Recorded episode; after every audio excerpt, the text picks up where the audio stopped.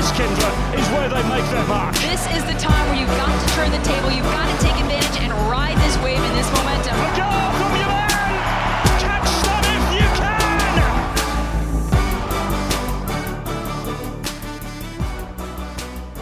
Hello there and welcome to our match preview podcast brought to you as always by Minnesota United. Callum Williams here alongside Kyndra de St. Aubin as always. Later on, we'll be previewing Minnesota United's quarter final matchup in the MLS is Back tournament against San Jose Earthquakes with one of their own right back and centre midfielder, utility player Tommy Thompson will be joining us a little later on. First, though, Kyndra, we have a lot to discuss. Um, first of all, let's go back to the game against Columbus Crew before we dive into the depths of it. What were your generic takeaways from it? Well, first of all, I thought that um, tactically Minnesota played that one to perfection. The game plan going into it, I think they completely eliminated the most dangerous pieces for Columbus Crew, which everyone had been highly touting and th- throughout the tournament. The midfield, I think they eliminated the midfield in the sense that you know, Darlington Nagbe once again had a ton of possession, but this time it was not purposeful. It was not dangerous. They could not find a way to connect the midfield to the front three or four. And I think, uh, you know, a real credit to Jan Gregus, Hassani Dotson, and of course, Ozzie Alonso to really shut that down and close those gaps. And um, the two center backs for Minnesota United to really hold Gyasi Zardes at bay, where he was really no major threat at any at any point. Even some of the balls whipped in from the right hand side that we saw from Diaz, some dangerous chances, but Zardes really never looked too too stern up top. So I think that the game plan for Minnesota United, um, you know, they they completed it to perfection and really tactically took took away Columbus's most dangerous aspects.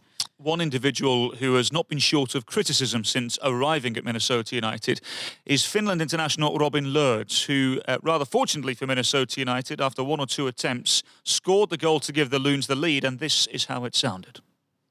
So, referee Alan Chapman giving a corner to Minnesota. Jan Gregus, right footed, out swinging, the heads go up. It's Robin Lod back towards goal, headed back over to the right hand side. Lod scores! Robin Lod scores for Minnesota United. And a huge weight of pressure taken off the Finn shoulders. Fabulous finish from the Finland international. And Minnesota United take command of the game in the round of 16 knockout game. Thoughts, takeaways from the goal? Well, first of all, a, a, beautiful ball played in by Jan Gregus once again on the set piece. I think he's really been um, spot on with a lot of these set piece opportunities for Minnesota United and a huge part of the danger that they have on offense. Secondly, I think Robin Lod on the first ball in, he played that perfectly. He played it back across the face of the goal to try to give his teammates an opportunity. He didn't really have in a, in a position to put enough power on it, I think, to put it on goal. So he puts it back into the mix. And then as it gets bounced around and flicked back to him, he finishes it, you know, one time with a foot um, and causes it to bounce in front of the keeper. And Tarbell doesn't have a chance. But to me, it's just about finishing your opportunities, finishing your chances. I don't think Minnesota had an absurd amount of chances, but they finished their chance early. And how many times we've talked about coaches and managers saying goals change games, but an early goal in Orlando under these circumstances, I think even change it you know, tenfold because of the circumstances, the heat. You have an opposition chasing the game. I know Columbus Crew ended up with the majority of the possession percentage wise, but it wasn't purposeful. And I still have to believe that that was more than that Columbus you know, spent without the ball or at least in control of the game than any of the prior matches that they had played in this tournament, where they really felt like they couldn't figure it out and and um, felt a little discombobulated, not as easy flowing. So, the the set piece chance, Jan Gregus, beautiful uh, ball in, and then Robin Lod gets his finish, and I just think you know that's uh, that's all you can ask because it is. It's a weight lifted off of his shoulder and, and it continues um, to kind of help him along. And even though he doesn't listen to the critics and he's not on, you know, he doesn't pay attention to Twitter and what people are saying, I'm sure just personally for him, he wants to contribute to this club. Before we talk about the penalties, you mentioned possession there. Uh, we spoke about this on the Sound of the Loons, by the way. So for those that want to listen to that, you can find that on mnufc.com. But I want to chat to you about this, Kyndra, and, and use your footballing mind here. Um, Minnesota United, not for the first time, outpossessed again. This time they had 36% of the possession to Columbus Crew's 65, according to MLSsoccer.com here. Mm-hmm. Um, no doubt, Minnesota identify themselves as a counter-attacking team. Mm-hmm.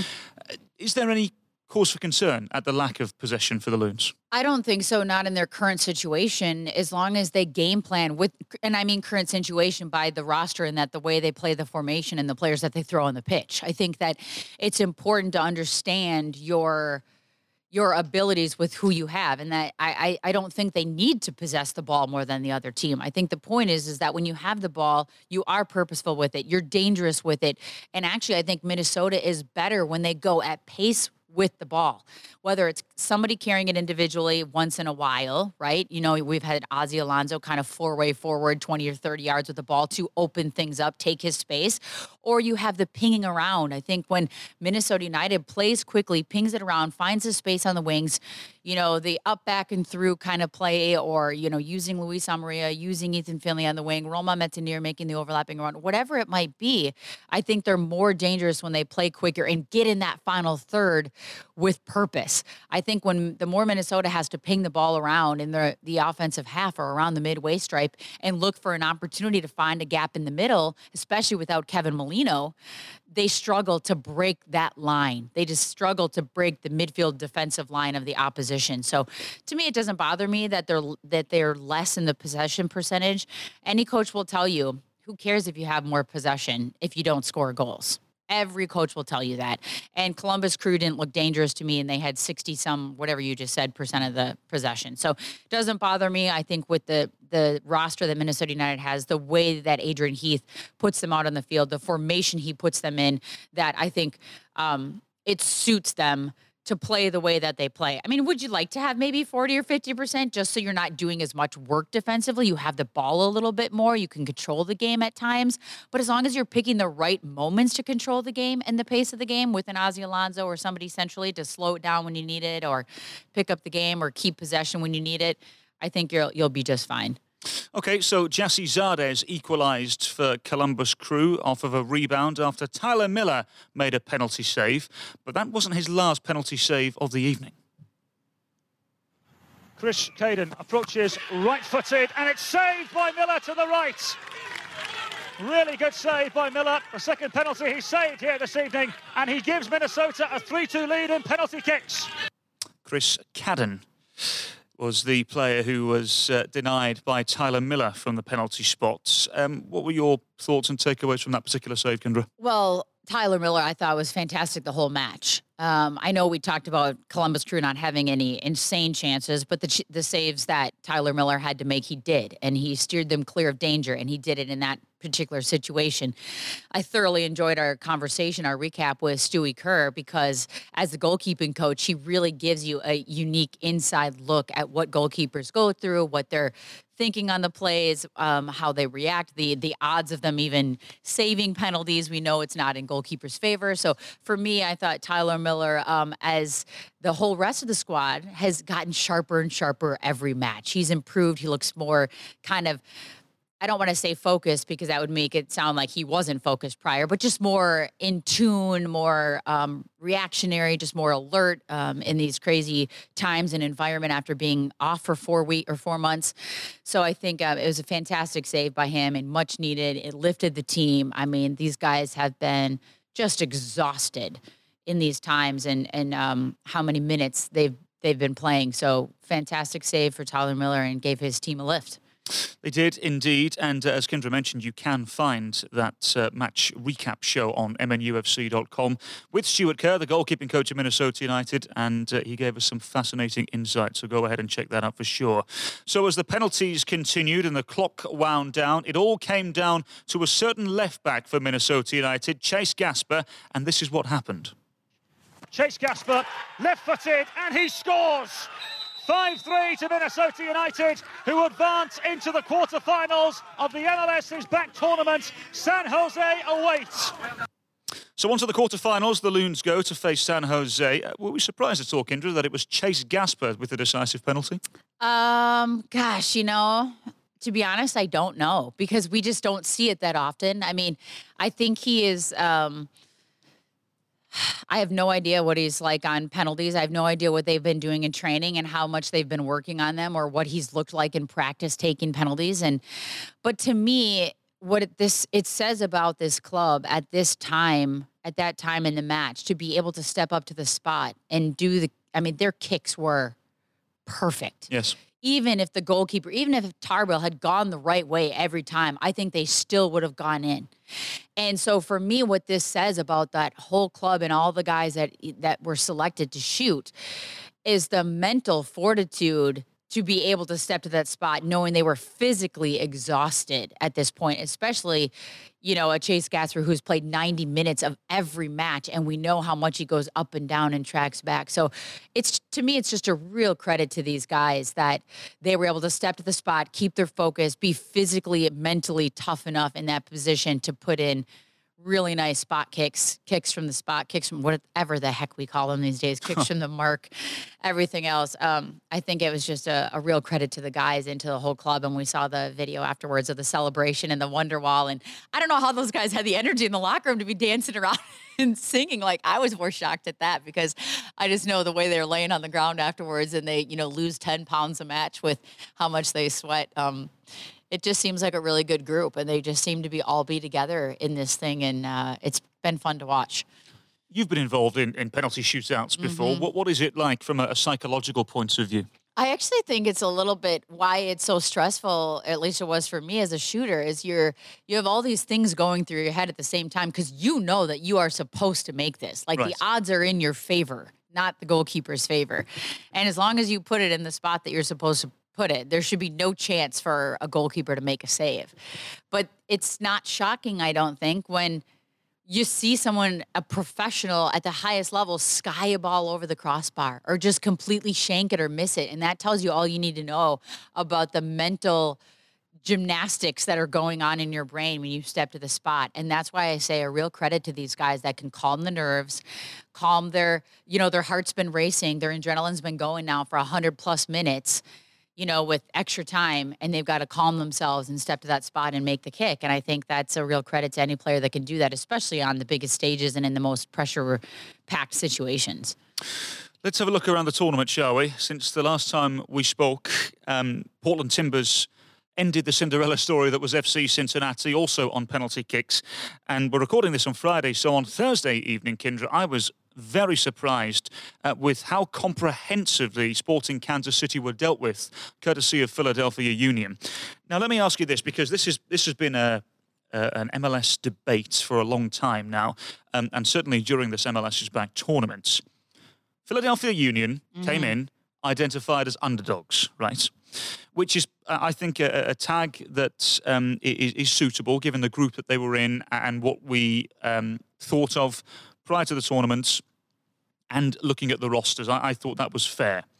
But is it safe to say, moving into the semi finals against whether it's Portland Timbers or New York City FC, they'll still have that tag, won't they? And they'll be comfortable with that. Yeah, I think actually Jim Curtin and his side enjoy that tag. You know, much like we've tried, you know, we've kind of seen Adrian Heath try to play the last well, I mean, multiple seasons, but for good reason in the map, the past seasons, you know. But even this year, um, and going into the Columbus game, kind of just playing that underdog tag, and well, you know, they've already crowned them champions.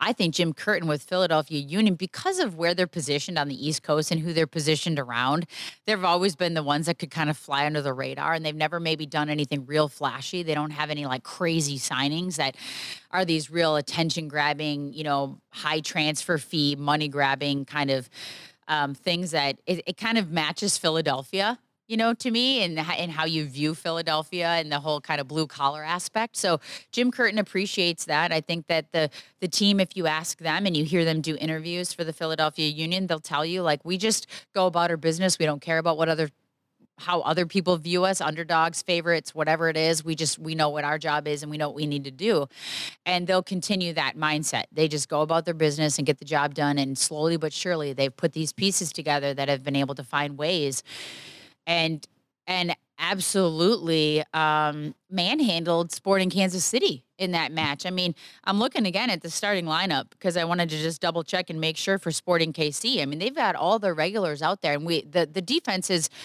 and the center backs in the back line have been a bit of a question for a little bit now, and we we could debate whether or not they're missing Ike Opara, of course, as Besler is still not in there, but they've got Smith, the youngster, and Puncec back there, but Martins and Zusi. But you still have Tim, Tim Melia, and you still look at that front four, that front five, like you're and you're like, how do you how how did you not score more goals? Is that Philadelphia or is it a Kansas City problem? And I think um, I think Philly just goes about their business offensively, defensively, and nothing flashy, and they're just getting it done. We'll talk about Kansas City in a little while. Um, But whilst we're on the subject of, of underdog, how, how does one identify as an underdog? I- i- Is it the marketplace? Is it the amount of money that's been spent? Is there something else that we're missing? Nope, I think it's everything that you just said. I think it's the marketplace, sometimes the city that you're coming from, and it's the money that you spend because um and, and until you've had an extreme amount of success. Kansas City, for example, right? Right, right. Tiny, tiny market, didn't ever spend a lot of money until they just brought in Pulido, but they had success. So they couldn't be an underdog. Sure. Because Peter Vermes has built that club and with their academy and the homegrowns and the players they brought in. So once you start having success, even if you're from a small market and you're not spending money, you can no longer, in my opinion, be an underdog. But I think that Philadelphia hasn't had the success, hasn't won any trophies yet. They don't have any silverware. So they can still continue to fly under that radar of being in a market like Philly for from a soccer perspective is they don't get the attention. They're right next to NYCFC, they're next to the Red Bulls, you know, New England Revolution just maybe being owned by Robert Kraft and the situation there and gets a little bit of attention. I think that Philly continues to just fly under the radar, not spending a lot of money in, in the market they're in. So, with that in mind, do Minnesota United identify as underdogs? Oh, absolutely. I think so. I mean, and because I still think, uh, and not to discredit or not to take anything away from the signings that have been made over the last four years, and slowly but surely, this club, after that three-year plan, making it to the playoffs, even though they lost in the first round, but competing with some of the best clubs out there, beating LAFC on the road last year, and um, finding a way to, you know, get victories and um, score goals, but still, I mean, there's no nine, ten million dollar man. There's no fifteen million dollar man, and I'm not saying you need a fifteen dollar man or a ten dollar, ten million dollar man to be, you know, cream of the crop or to be successful. We saw that with Kansas City all those years. I think that Minnesota, um, you know, we t- we joke because we live here, but people view Minnesota as like a flyover state. It's New York and LA. You know, it's you're going from coast to coast. I think these states in the middle kind of get missed and Minnesota is just trying to build and people that aren't aware of the soccer history and the culture and the popularity here are surprised and pleasantly surprised when they get here and realize how amazing this is and this is clearly one of the best fan bases and soccer communities in the country. Correct me if I'm wrong here, Kyndra. Obviously, I've, I've only been here a couple of years, but it, it does seem as though the Twin Cities themselves very much get overshadowed by the what seems like the big stepbrother in Chicago just down the road. Oh, absolutely. And and still I think, you know, soccer like in many cities is still building. It's building its fan base and when you have every other major professional sports in the Twin Cities and multiple colleges, I think it's just a competitive nature within your own market. And then also within, of course, like you said, Chicago just down the road and being the big city that it is and the popularity and people traveling there and people going through there. It's a hub. You, you know, when you go through those airports to go to other countries and to go to other coasts, Chicago is kind of that connection and that stopover um, for a lot of people that are traveling. So Minnesota has always gotten overshadowed. It's like, oh, Minnesota, that's right next to Illinois, right? Like that's right next to Chicago, you know. And I think uh, slowly but surely people will take notice. But I think Adrian Heath is just fine with people kind of letting Minnesota be unassuming. For those who are listening that do think Minnesota is a flyover state, never mind. Uh, we'll wave as you fly on over. yes, no problem yes. Keep all. going, keep going if you already think that about us. You have no idea what you're missing. It's a fabulous place here. Um, right. So, in terms of that game we were just talking about, uh, I think the absence of Matt Besler probably played its part for Sporting Kansas City. Uh, but one individual who who stole the show during that evening, Kyndra, was was the youngster Brenden Aaronson. Who, look, we- we know there were scouts watching. It, it seems inevitable his departure from Major League Soccer to one of the big leagues in Europe. How impressed were you with him? Well, you know, I've been keeping an eye on him now for a couple years because um, the the play-by-play gentleman JP Dellacamera for the Philadelphia Union had kind of told me about him. I mean, we had heard his name, but you know, he's this skinny kind of slight kid. You don't know how he's going to be on the ball. How is he going to do in this league? I mean, with grown men who have played at this level, and um, you know, you see the size of him, and um, I think that he's impressed me in a lot of ways. And when you also hear his teammates and others talk about him, just he's a sponge. He soaks everything up. He wants to learn. He's asking the questions. He's gotten better every year, and it's his ability to read the game. It's ability to do the little things right and to look over his shoulder to make the right pass to um, just everything about it. And you know that ball in for that uh, Santos goal to was it Santos? Yes, yeah, he yes. got he had three, right? Yeah. Um, to curl it around the defender and perfectly weighted pass, but if you go even when he received the ball, the way it came across his body to, you know, to beat the defender, to find the pass. I mean, just all those things as such a young player under pressure in a a high intensity situation um, it's been fun to see him grow, and I think that yeah, he you know he'll he'll end up overseas, and I think people in the past would be like, oh man, bummer, he's going to leave MLS, but it's a good thing when MLS is a selling league, and I think that's yeah. what they're trying to get to, and then you just bring another good player in, or you have another homegrown come up through the system and keep developing this talent, and I think ultimately that's what that's what MLS wants. They want other leagues to want their players. Uh, no doubt about it that there are some insecurities in Major League Soccer when it comes to that particular debate as well. Um, it's a good thing, as you say. It's a good thing, and it's okay to be a selling league. It's okay to see some of the young players going off, and as long as it is uh, one of the top leagues in the world, I think the days are gone now, aren't they, Kyndra, of losing particularly young Americans to leagues uh, in Denmark and Sweden and, and what have you. Now they are going to the Bundesliga. They're going to uh, the Premier League, that they're going to the top leagues in the world.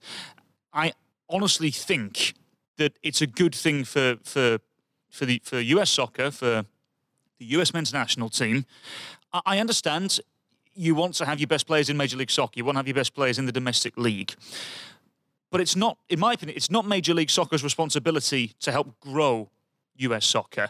I, I understand that there needs to be some sort of agreement between the two where they have to work together, and that's an issue in itself. The fact that the, the two clearly there's there's there's issues between them.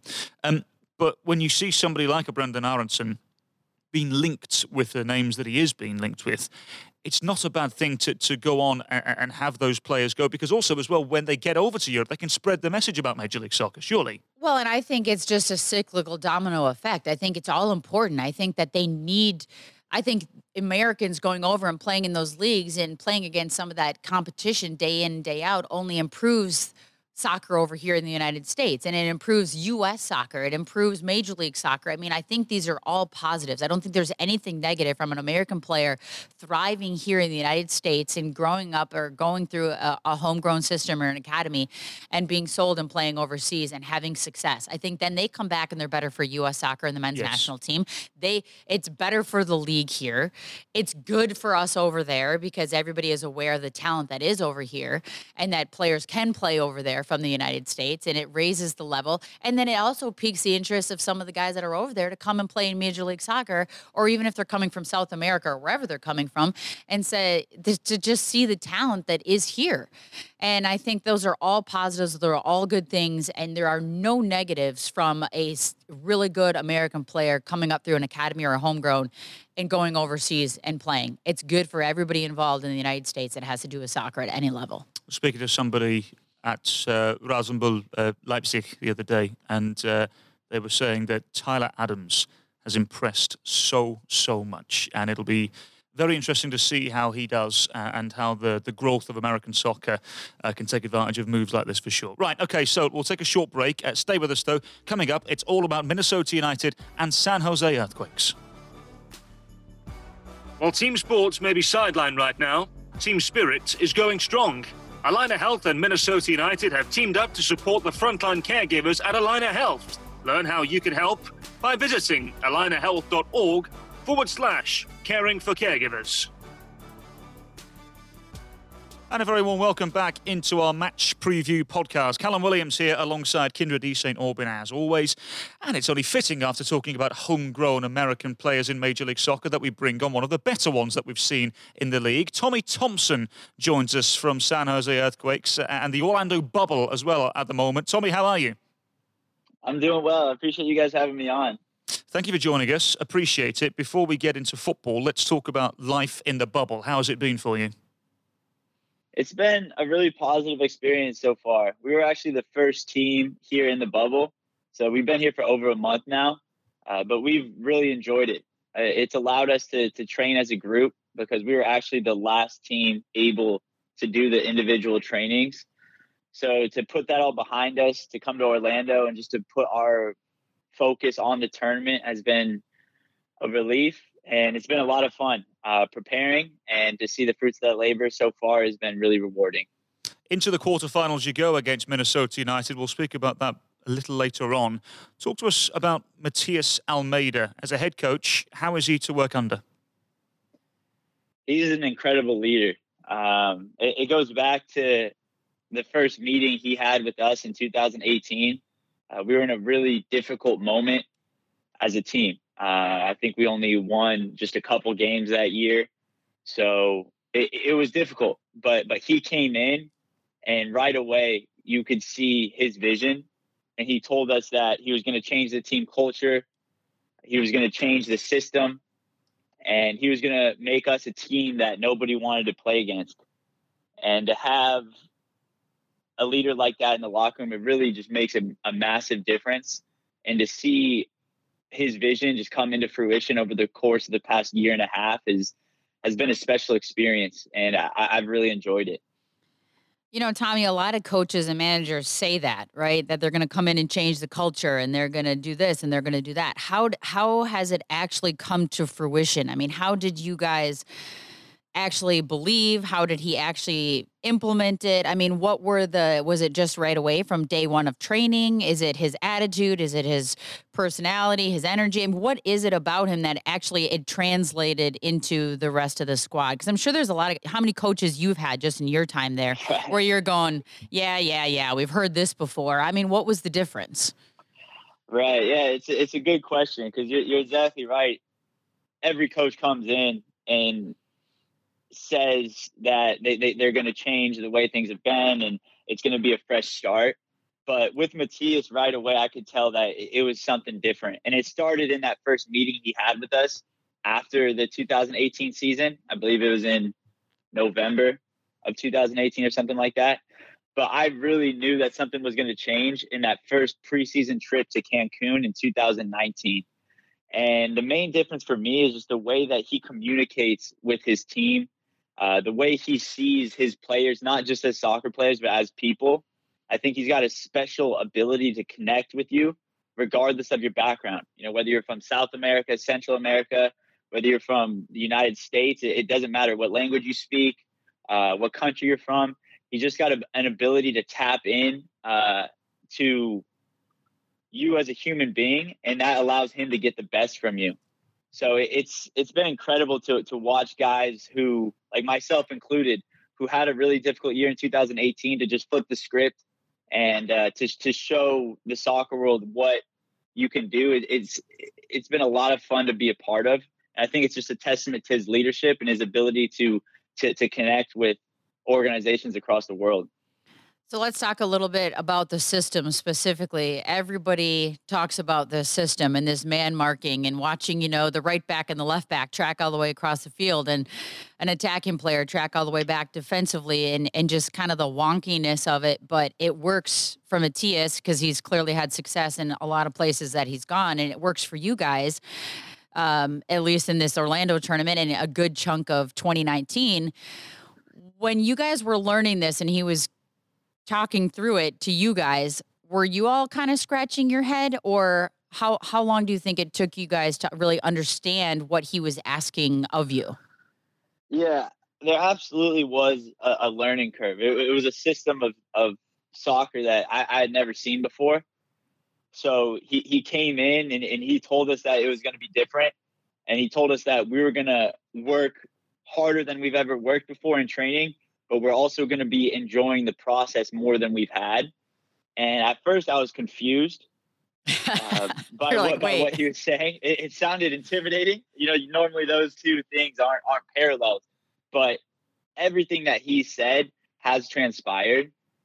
So he he exerted us extremely hard all throughout that preseason, all throughout last year as well. But something clicked within the group and it, it, there was definitely a learning curve. I think I saw it first that it was going to work in a preseason game against LAFC when we beat them 2-0. Uh, I, I, was really optimistic at that moment. Actually, I think it was 3-0, but 2-0 at halftime. I was really optimistic because that was the first time I saw that this system can work with our group. Uh, and, and I wasn't even starting at that time.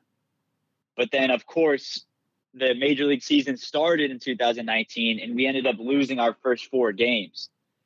And there's no doubt that guys were, were second guessing if we could actually do this at the major league soccer level. And I think that culminated in that 5-0 loss to LAFC at home.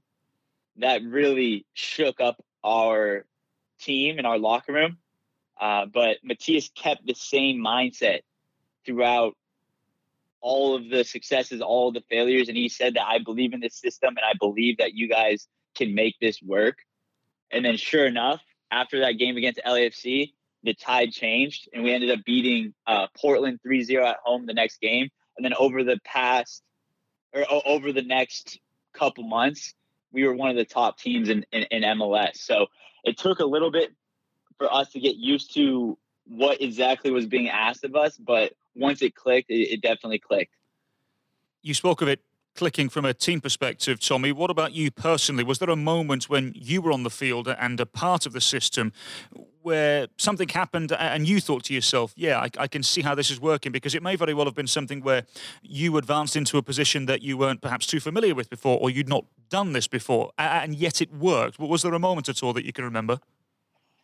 Yeah, so there's, there's a funny story actually. Uh, before the New York Red Bulls game, of 2019. This was the the third game of that season. We still hadn't won yet, but Matias came up to me before that game and he said in, in Spanish to the translator, he says, "Are you comfortable in this position?" And he was referring to me playing uh, as as an outside back, and I, I told him in, in Spanish like "Quiero estar en la cancha," which is just like I want to be on the field. Like puedo jugar todas las posiciones, which is just like I, I can play all the positions and he looked at me. He's like, "That's the that's the energy we want." And the next game, I got my first start at the New York Red Bulls, and in that first half, we did really well. And Cristian Espinoza scored a great goal. We went up 1-0. and then in the second half, unfortunately, uh, it didn't go as well. We ended up losing four one. But that first half of that Red Red Bulls game was when I realized that this system could work and that we were putting a team like the New York Red Bulls on the back foot in their own stadium. So to me, that was a really positive step forward. But then, of course, after that Red Bulls game, we ended up we, we lost 4-1 to them and then we ended up losing 5-0 to, to LAFC. So there's still more we had to learn. But in that first half against the Red Bulls, I felt something different and I knew that we were going to have success in this league. Those uh, Duolingo sessions paying off very well, mate. Well done there with the Spanish. yeah, You've been you. doing very well. Uh, so, what about the opponents then this coming weekend? Minnesota United, Tommy. How, how do you view them at the moment? Yeah, they're a great team. Uh, Adrian Heath has done a great job. I mean, Minnesota finds a way to win. Uh, they're a dangerous team, and, and they've shown that against us as well. But for us, we're we're we're more focused on our game and what we can bring uh, to the table. And I'm excited. I think it's a great matchup. Uh, now that we're in the quarterfinals, uh, everyone's going to be good. So we're ready for a challenge. We're ready for a battle, and I'm really looking forward to Saturday. Can you talk about the relationship and the partnership that you have with Espinoza sitting in front of you? We we have similar systems, I think, here with Minnesota United in that sense of the importance of the connection between the outside back and the player sitting just in front. I mean, do can you talk about this partnership that's developed and the chemistry that you guys have on that right side that makes you so dangerous? Yeah, it's it's funny. Uh, me and Cristian Espinoza actually played in the same under 20 World Cup in uh, 2015. He was representing Argentina. I was representing the U.S. We never actually played against each other, but we're actually more similar than, than I ever would have thought of w- when we signed him. And immediately once he came into the team, we get we got along uh, really well. And it, it's been a pleasure to, to play with him. He's got a positive attitude, and every session, every game, he's given it his all and uh, I, I, think it's been a, a great partnership, and I, have really enjoyed playing with him. And my favorite part is that I'm learning Spanish, and since he's from Argentina, obviously he speaks Spanish. But then at the same time, he's also learning English. So on the field, a lot of times I'm speaking in Spanish to him, and he's speaking in English back to me, which is a really cool illustration of what's going on in our locker room right now. Wonderful, Tommy. Uh, before we let you go, just one final question for you. Chris Wondolowski, how on earth does he keep doing it? I, I, know he said that he's thinking about calling it a day at the end of this season, but he's going to play till he's 45, is he not? Chris Wondolowski is an anomaly. I mean, I've been hmm. playing with him for, for, for seven years now, and I still can't quite figure out how he does it. If I could, I'd be scoring a lot more goals than I, I have so far. But if I had to put a finger on it, I mean, it's his will to win. Uh, he's just got an incredible desire to win everything, whether it's a 6v6 in practice, whether it's a game with the U.S. national team, whether it's a, a game with the Earthquakes. He's going to constantly give it all he's got. And it, it shows in his performances. He's always where he needs to be. And it's just a testament to the player that he is. Well, Tommy, thank you very much for taking the time. Really appreciate it. And we'll see you Saturday. Right, that sounds good. Thanks for having me on. That is Tommy Thompson of the San Jose Earthquakes. Uh, really intriguing stuff there and an insightful look into the Matias Almeyda iteration of San Jose Earthquakes, which, of course, as we've said several times now, are the opponents for Minnesota United this coming weekend in the quarterfinals of the MLS is back tournament. Um, uh, no doubt about it, this particular matchup has given us thrills and spills in the past, and it's been tremendously entertaining. Um, but Minnesota, Kyndra, seem to have a knack of, of being able to get the better of this earthquake system. Do we expect that to be the case on Saturday? You know, for some reason, they have had the number of the San Jose earthquakes. I don't know necessarily what it is and there are teams that have that and that's the situation. And correct me if i'm wrong but when san jose came here last year and minnesota won would you say that was against the run of play? I did not do that game.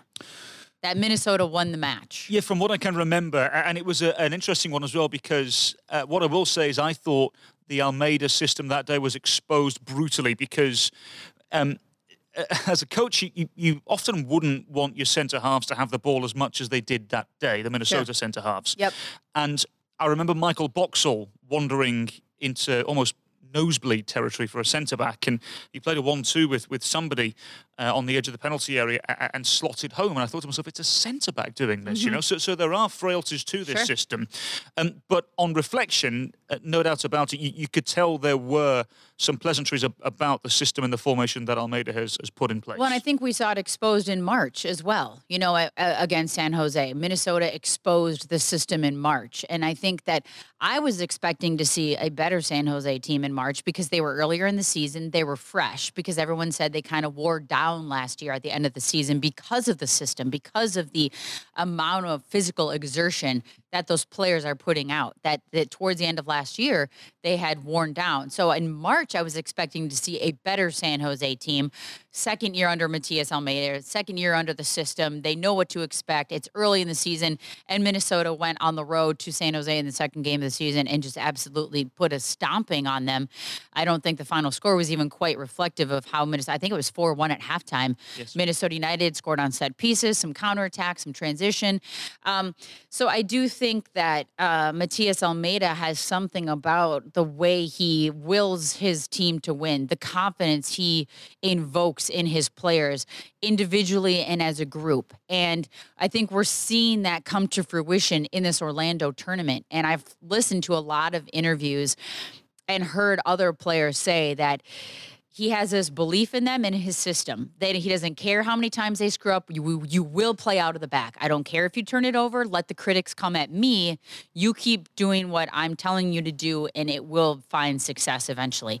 The best game I've seen them play so far was their last match. I think against was it Real Salt Lake? Yes, yes, yes. Where they put the pieces together. You can see the pace on the outside. You can see the the fluidity of the attacking pieces. And Minnesota, to me, actually can be very similar in in that sense in the front four and the front six with the fluidity and the outside backs overlapping, and we see Ethan Finlay combining with Romain Métanire and and the pieces kind of moving around.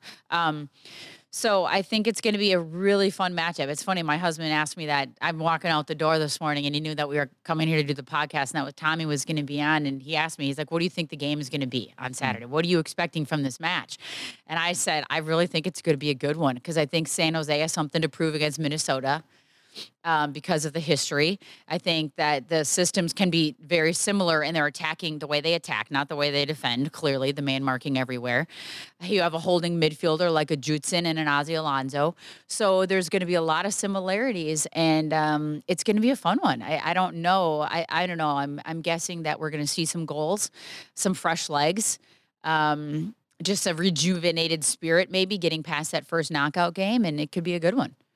Just a quick change of, of subject before we focus on Minnesota United. I wasn't going to say this, but it's breaking now on ESPN. But ah. uh, Cubo Torres, yes. the former Houston Dynamo man, has signed with Atlanta United uh, after two years in Liga MX. Uh, so in case you missed that, there you go. There's your news on a free today. transfer. On a free transfer. I mean, you can't you can't skip over that part because that is very important considering who you're getting for that without a Josef Martinez up top. It's a very big signing. Could yeah. Uh, prove to be a, a really astute addition for Atlanta. But anyway.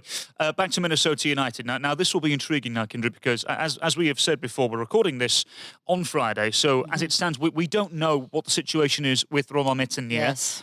with Kevin Molino. Yes. So with that in mind, it, it does offer plenty of possibilities for Minnesota United. Are we expecting to see a 4-3-3 again? Do we expect to see Hassani Dotson or Marlon Hairston at right back if Métanire can't go? Is it going to be uh, Hairston at right back with Dotson in the centre if uh, Molino isn't available to go. If Molino's available, do we go back to a 4 2 3 1? There are so many questions heading into this game. I think if Romain Métanire can't go, I would put Hassani Dotson out there. That would be my first choice right back in this situation currently. Um, and then if you need to make a substitution farther down the line and, and Hassani is still on the field, you can move him centrally. It gives you some flexibility. I think Marlon did just fine there the other night, coming in at right back, and he also shows the ability to have the ball at his feet, to dribble, to tuck in, to overlap, to create. I think that is kind of the beauty of the Minnesota United roster right now is that you have some of those players, Jacori Hayes, Marlon Hairston, Raheem Edwards, Hassani Dotson, who can be, I don't want to call them utility because I don't want it to sound, I don't want to, almost like a renaissance kind of player where you can play in multiple positions and you can do it well. You can do it serviceably and you can do it well, and especially the way Adrian Heath likes to attack with the outside back. So I would start Hassani Dotson there. If Kevin Molino can't go, um, man, I don't know. Is that is that something where you slide a Robin Lod into the center and you play someone else? I, I don't know. And and then attacking aspect because we know Robin Lod likes to kind of tuck inside anyways. Do you play him in that 10 role? Do you stick with the 4 3 3? But then who do you put centrally? I think Minnesota United has some options, but it does definitely, if both of those guys aren't able to go, it really gives you a lot of things to think about if you're Minnesota United staff. And I hope Kevin Molino is able to go because clearly what he can do as a playmaking ability and on the ball and sitting underneath, assuming it's Luis Amarilla, I see we I think we see Luis with a goal on Saturday. I think he's right there, and I think if uh, I think he needs to get on the board to really feel good about his game right now. He's a goal scorer. He needs to score goals. Let me play devil's advocate here.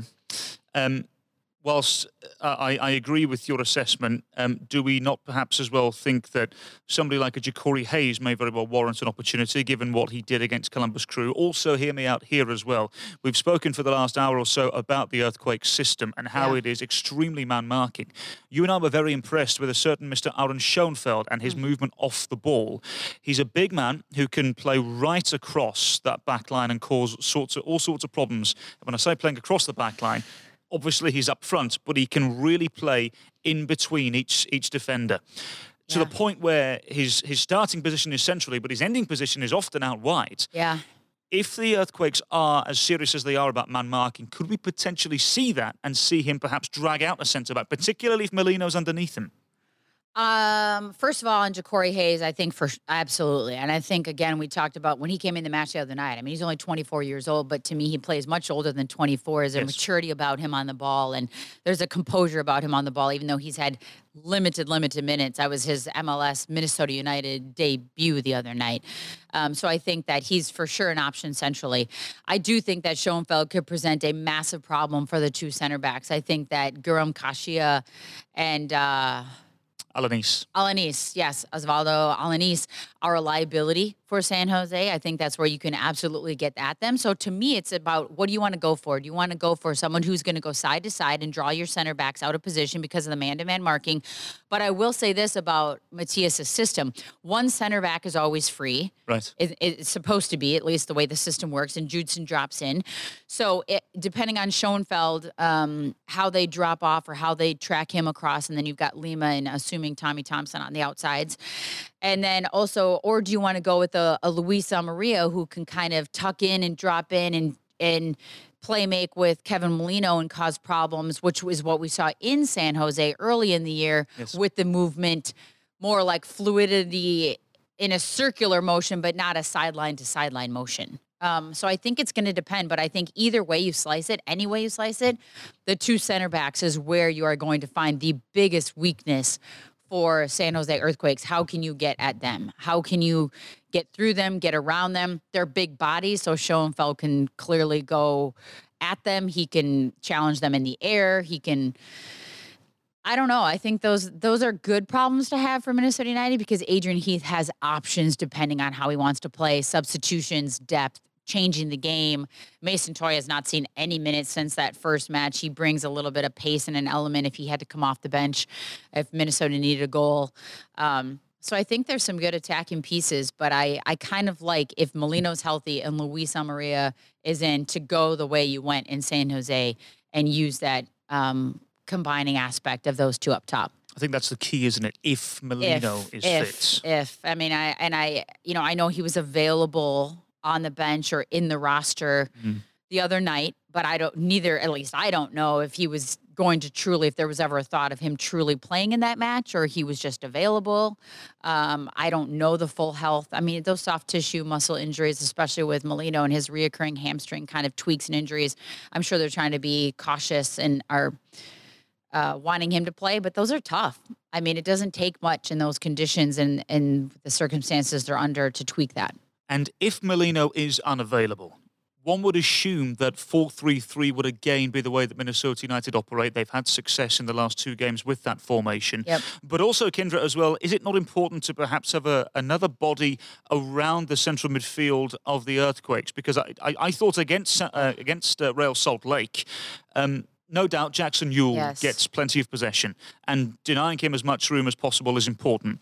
Judson is somebody who will fly into any tackle and does his job well, but I was quite surprised with how deep uh, Magnus Eriksson dropped, and, and, and he had so much possession and was pinging the ball all over the field.